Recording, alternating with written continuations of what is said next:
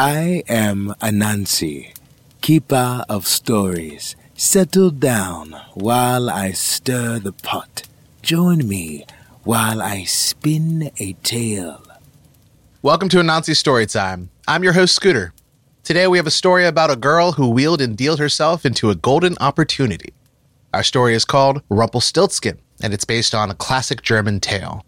Our players are L.J. Donnell, Max Baskin, Matt Olaf Hinton, William Wolf, and Michelle Morrison. Please enjoy. And now, a word from our sponsor. Metals The premium chocolate covered balls of metal. melts in your mouth. But please, don't chew. Metals. Taste the aluminium. Come, sit, listen. I once heard a story that started like this.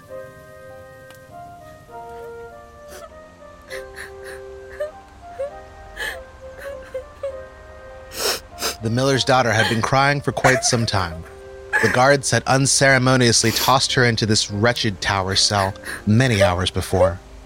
The bloody light of sunset did nothing to warm the cold stone floor, and when she barked her shins and knees upon it, she sent a puff of scratchy straw into the cool spring air. Huddled like death's dark specter in the gloom, the wooden spinning wheel was her only companion on what would be the last night of her life. I hope you're pleased with yourself, Father. Your discontent with the humble lot in life we were gifted made you a braggart and a scoundrel, and I will surely die because of it. The wheel creaked in mockery of a response. The miller's daughter wiped away her tears, the bright cast of the moon sharp on her swollen eyes.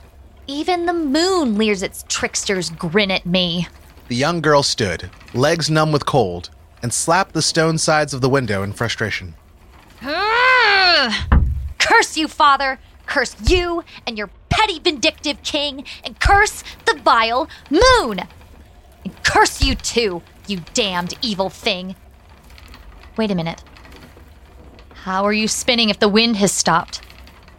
Fear prickled up her arms, clogging her throat.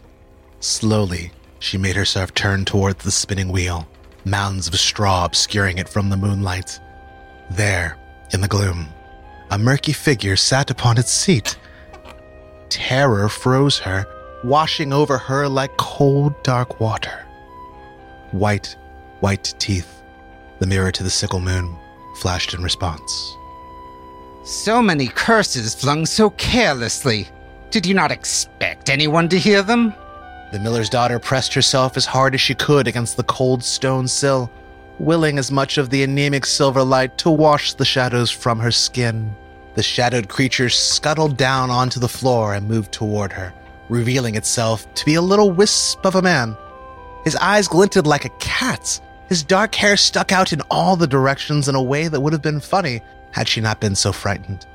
He wore more dirt on his skin than a fresh corpse, but that smile was straight and flawless. But. Ah! He raised one long, thin finger that had too many knuckles on it. That's just it, isn't it? You wanted to be heard. The young girl balled her hands into fists and bared her teeth. She had wanted someone to hear. A prince, a fairy godmother. Even her coward of a father would have been preferable to this shambling thing. The creature shook his head. People have been wishing for my help since before the stars had names, girl. I only come when I'm called. I didn't call you. Why would I call a thing like you? The creature grinned his terrible grin again. One should wonder. Regardless of that, I am here to give you what you desire. Freedom, yes? It can't just be freedom. If you free me, the king will just kill my father instead. His Majesty was riding past our house this morning with his entourage and saw me as I gathered flowers by our mill. He commented to his fellows that it was such a shame that such a pretty girl with rich golden hair resided in such a shabby mill. She must be quite common, he said. Of course, my father took great offense. You don't have any idea what you're talking about. I have the best male for 20 miles and the best daughter for a thousand. There is no one like her in this world. Is that so? She seems quite plain to me, with the exception of her lovely hair. Should not a king be able to tell the wheat from the chaff? chaff? My daughter is certainly not chaff. She is. she could. Uh, she could pull gold from straw with nothing but a spinning needle. Now that I'd like to see. So I have until dawn to turn these piles of straw into gold, or I'm done for. The king even said that if I tried to escape, my father would take my place instead. I don't know what you are, little thing, but no one can spin straw to gold. Ooh, bitter girl. Someone so lovely should not be so devoid of whimsy. Call me no one then, my Spargelkinder. I can spin the straw into gold, or licorice, or anything you like. You can? You really, really can? Of course. For a price. I don't have any money. Spargelkinder. I can spin straw into gold. What need have I of money? I want your name. The miller's daughter knew all of the old tales. She knew not to wander too deeply into the wood, and, more importantly, she knew never to give her name to any of its creatures.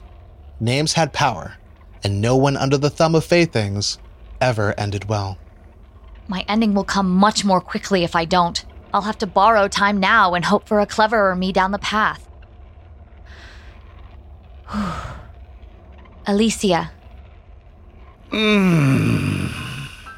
Alicia. He tasted the name like icing on a cake. Its cadence whispered like a prayer. For a moment, his eyes shone brighter, and Alicia regretted not being brave enough to face the axe. Then he went to work, and wonder smothered her fear.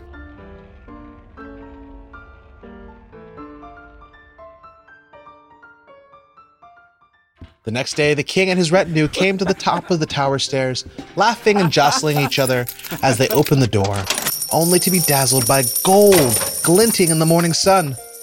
There she stood, the miller's daughter, with sunshine in her hair and triumph on her face. The king studied her in the stunned silence. Guard! Let us guide our guest to a larger room. Relief became renewed horror as Alicia was guided to the room near the base of the tower.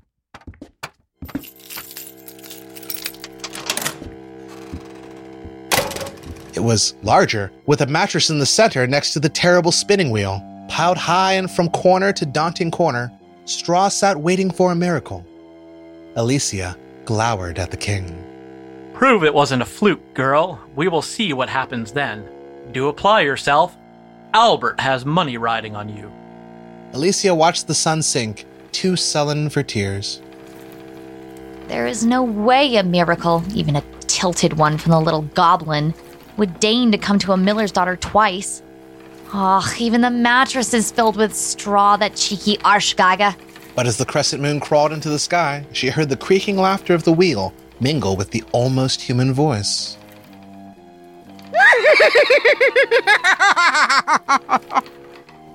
Alicia, how nice to see you.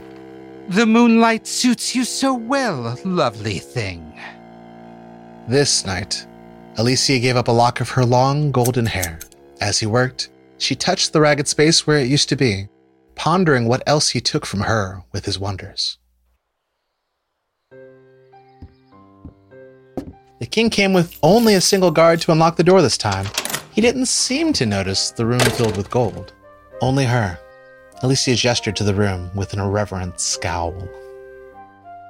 Well, It seems you're missing some of your golden mane, lioness.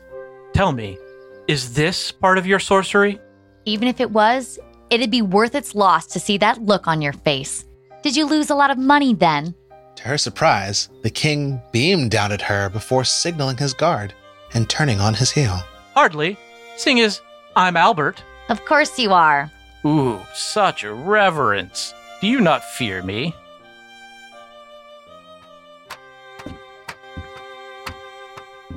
The king's man led them across the stone bridge leading to the main part of the castle. Despite the giddy rays of spring sunshine, when she spoke, it was in a voice reaching out from the pitch black of the witching hour. I was afraid of you. I've gained perspective. The king turned sharply, his startled green eyes meeting Alicia's calm brown ones. Despite herself, she grinned at his shocked look. The darkness around her edged away. Besides, you haven't killed me yet. So it would seem, Alicia. The guard opened a door on the far end of the bridge, and another one inside it that led down, down, down. At the bottom, there was a room the size of her father's entire house. As Alicia looked on in hopeless despair, another guard brought down the wicked little spinning wheel and set it amongst the field of straw waiting for her. How in God's name am I to see what I'm doing in this windowless cell? The king pressed his lips together as he handed her a single oil lamp and some flint. Do try not to squander it, or to set fire to anything. That would be quite a waste.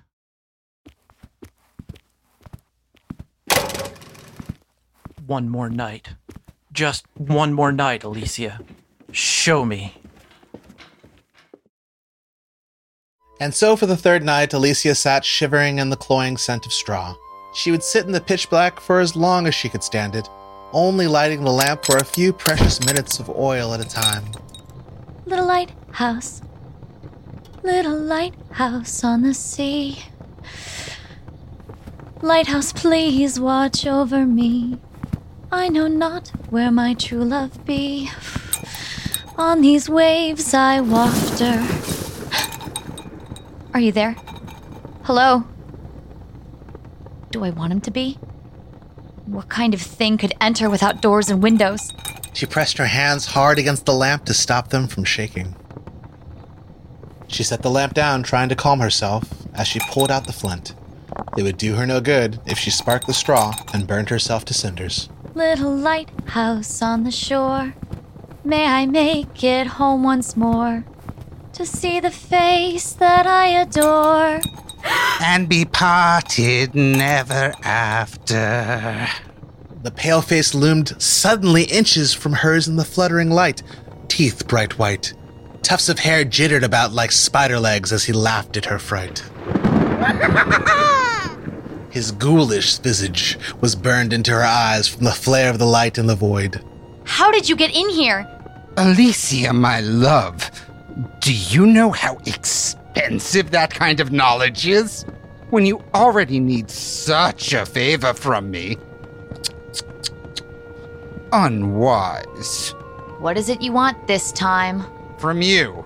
Now, as you are? Nothing. You are dirty, alone, and without love. You are utterly useless to me. But but then why? Why did you help me at all? How? Why? So many questions.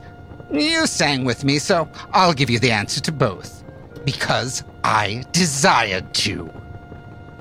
I want little of what you are, but what I can make you, that interests me to a great degree. Most of these three horrible days in the coming years of her life would fade into dim surreality. But what occurred next would be burned into her brain with perfect, unceasing clarity to the end of her days. Your firstborn, of course. She was nothing. She was the poor daughter of a cowardly miller whose story would be cut short come dawn. What man would ever have her after this, anyway? Done.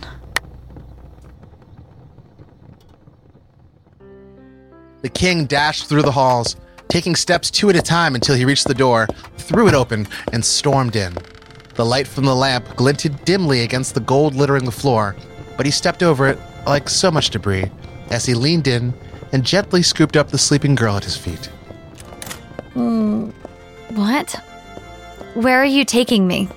To breakfast. It makes the dress fitting more bearable. Your Majesty, what are you talking about? Your wedding dress. The gold in these three rooms should just about cover it and the banquet.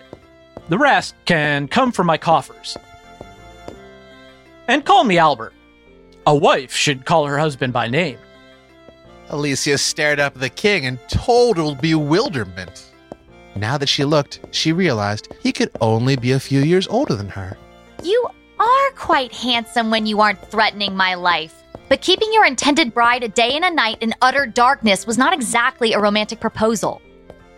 The king stopped walking, bent down, and kissed her soundly, leaving her breathless. Three miracles were needed one to save your father from our laws against defying a king, one to convince the nobles not to revolt against me for marrying a commoner, the last for the inescapable truth of three.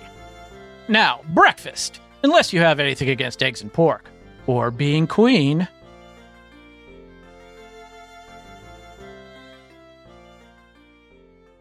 Two years passed, with all of the excitement of the wedding, the coronation, and falling unexpectedly in love with her husband. Alicia almost forgot the strange little man who was the source of all of her happiness. Until one night.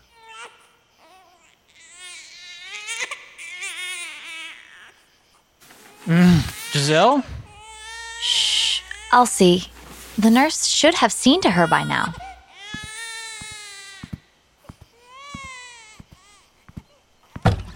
Matilda, can you not hear Giselle? Matilda?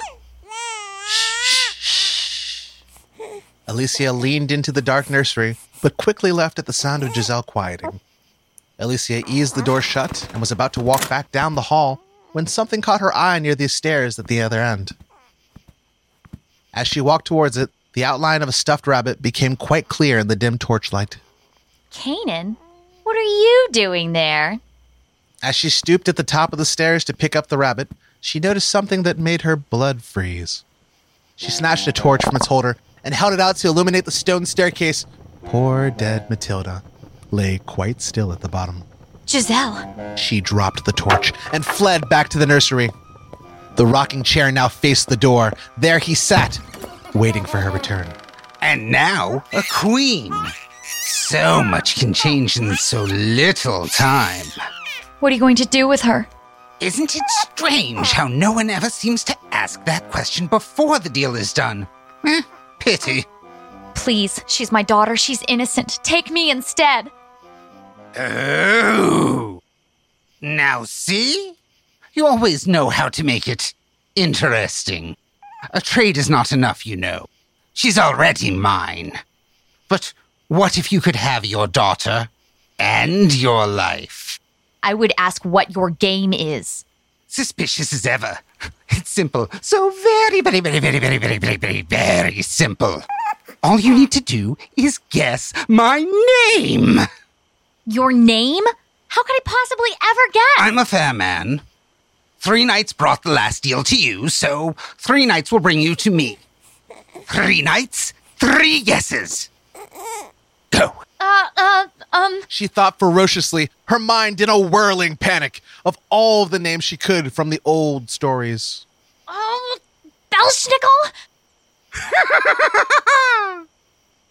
Belschnickel, do you think so little of me? He's a soft hearted fool. I much prefer the spectacle of the silent horned devil at his side. But no, no, those youthful locals I am not. He laid the now sleeping child down in her bed and slipped onto the windowsill. He faded into the dark and starlight. See you at moonrise, little Alicia.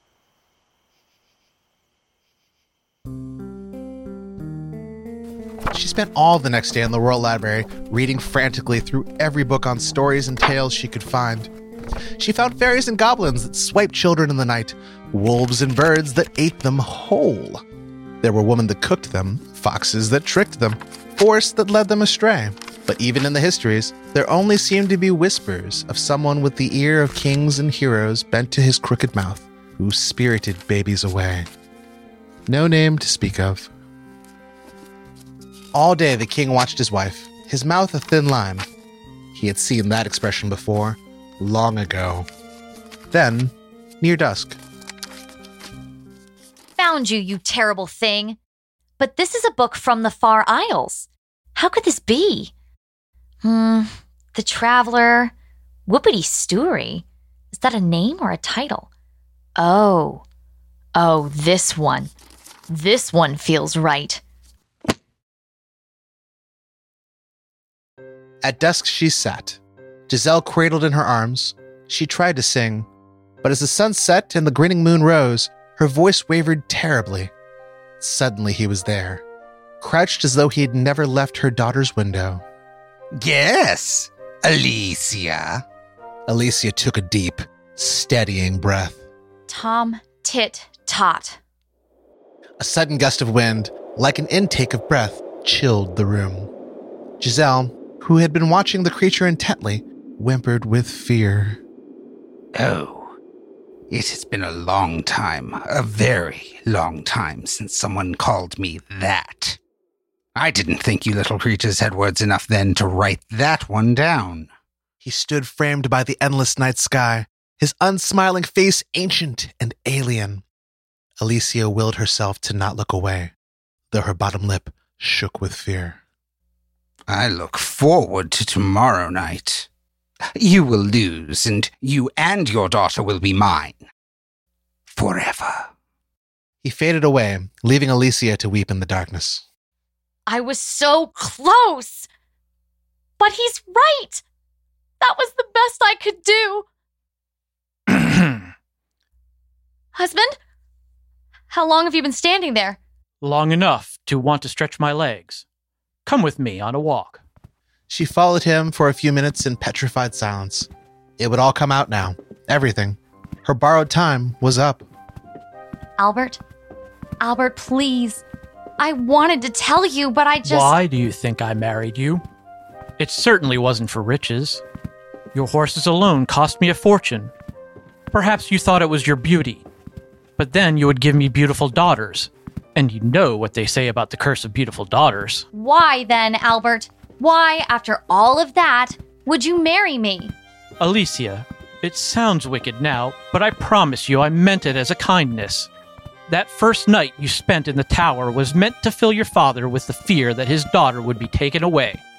I would have presented it to my court as punishment enough, that death was not necessary despite our laws. I am not a fan of dissuading bravery or pride in one's family, and your father had both. But after that first night, after we opened the door to all that gold, the defiant triumph on your face, I knew that too many had seen you. Once the word got out, some noble would snatch you up and lock you away. A wife in a cage to make their fortune. He bared his teeth, the most feral expression she'd ever seen on his face. He always seemed so in control. Alicia's heart ached with love through her fear. You were never meant for a cage, Alicia. You were always meant to have a crown. And if you had denied me, I would have moved you and your father far away, far enough that anyone who had heard the tale would not associate it with you. Far enough that even I would not be able to give in to my temptation and take you for myself. Alicia's attentions were so wrapped up in her king that she almost did not realize that they had come to a door, splintering in some places. From behind it, she could hear the unmistakable creaking of a spinning wheel. See now, my queen?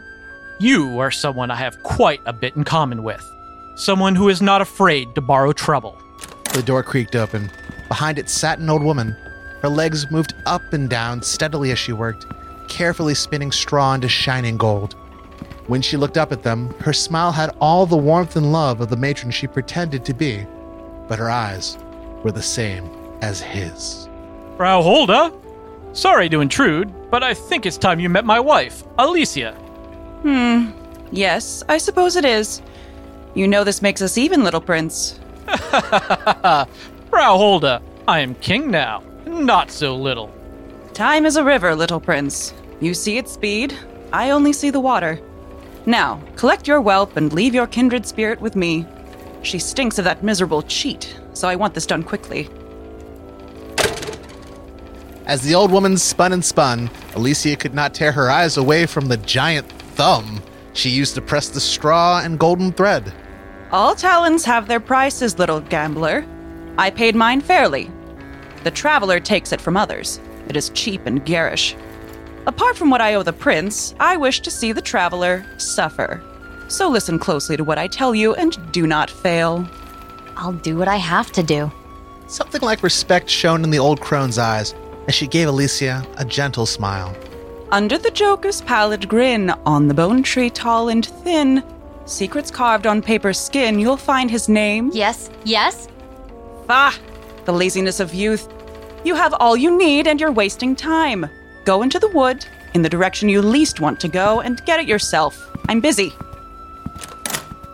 Sorting through what the crone had said, Alicia fled from the room. She ran outside through the silent tulips, wincing as she flung open the gilded garden gate. The wood loomed just beyond the wall and gobbled her into its darkness without hesitation. No, I can't. I just can't. This is wrong. She shivered and wept, her skin erupting in goose flesh, her heart quailing in her chest. Only her traitorous feet kept her moving in the dark, as if they were old friends with evil that lurked there. Thorns caught her hands, her hair, her dress. Trees caressed her cheeks lovingly, longing to snatch her up. God help me. I'm lost. I'm going to die here. I'm.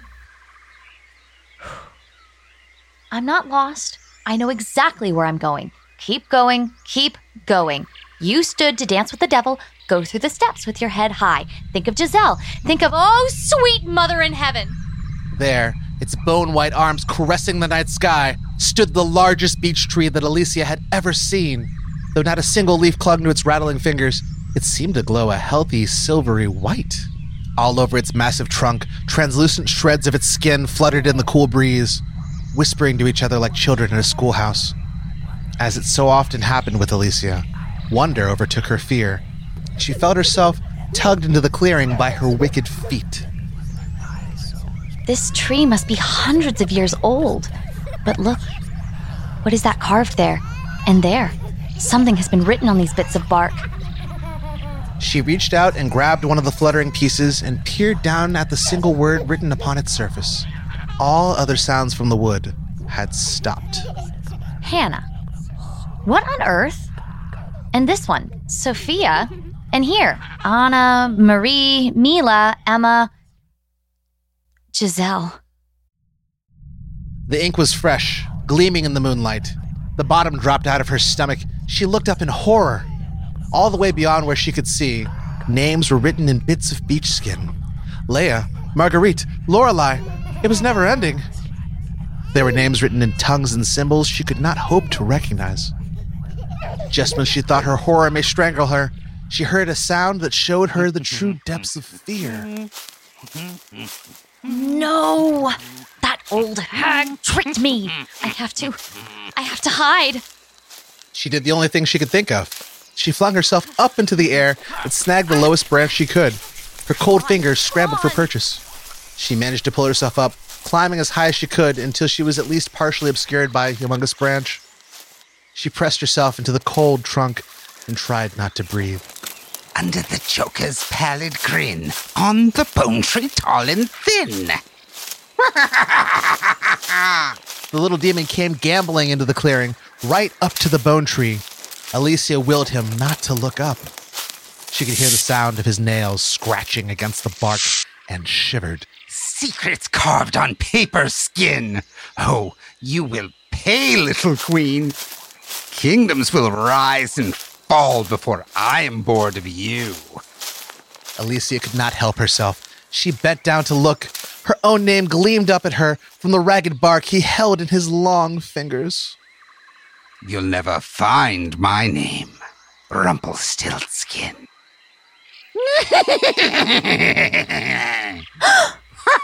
In her shock, she gasped. The little man's laughter died away instantly. Is someone out there? It is a glorious night for a hunt. He disappeared into the woods. Alicia waited as many heartbeats as she could before her fear dragged her down the tree and off into the woods. She ran, unmindful of the tearing vines and crunching leaves. She ran for her life, with the little monster's name like copper on her tongue.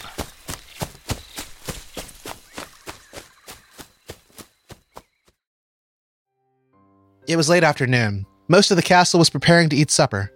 The queen sat, knitting in the garden, the sweet scent of tulips comforting her pounding heart. Dusk was still staining the sky when he appeared, a dark splotch amidst the riots of color.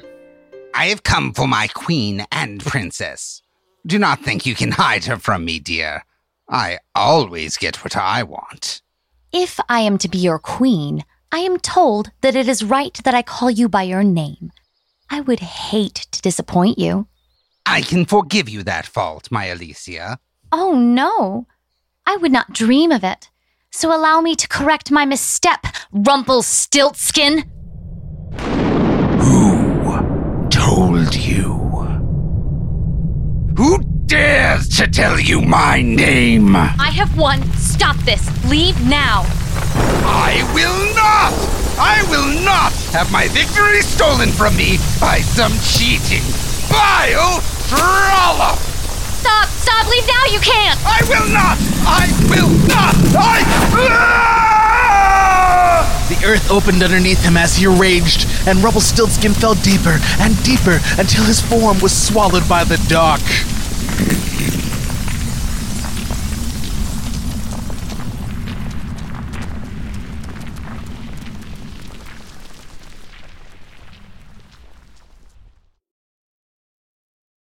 Albert! Strong arms scooped her up, and the king held his beloved queen to his chest. They stood there like that for a time, the king allowing his queen to weep and dry her tears. Before they went into the celebratory feast being held in honor of his clever wife, they lived long, happy lives together with Giselle and all their many children. What became of the little man was a mystery, for they were never bothered by him again.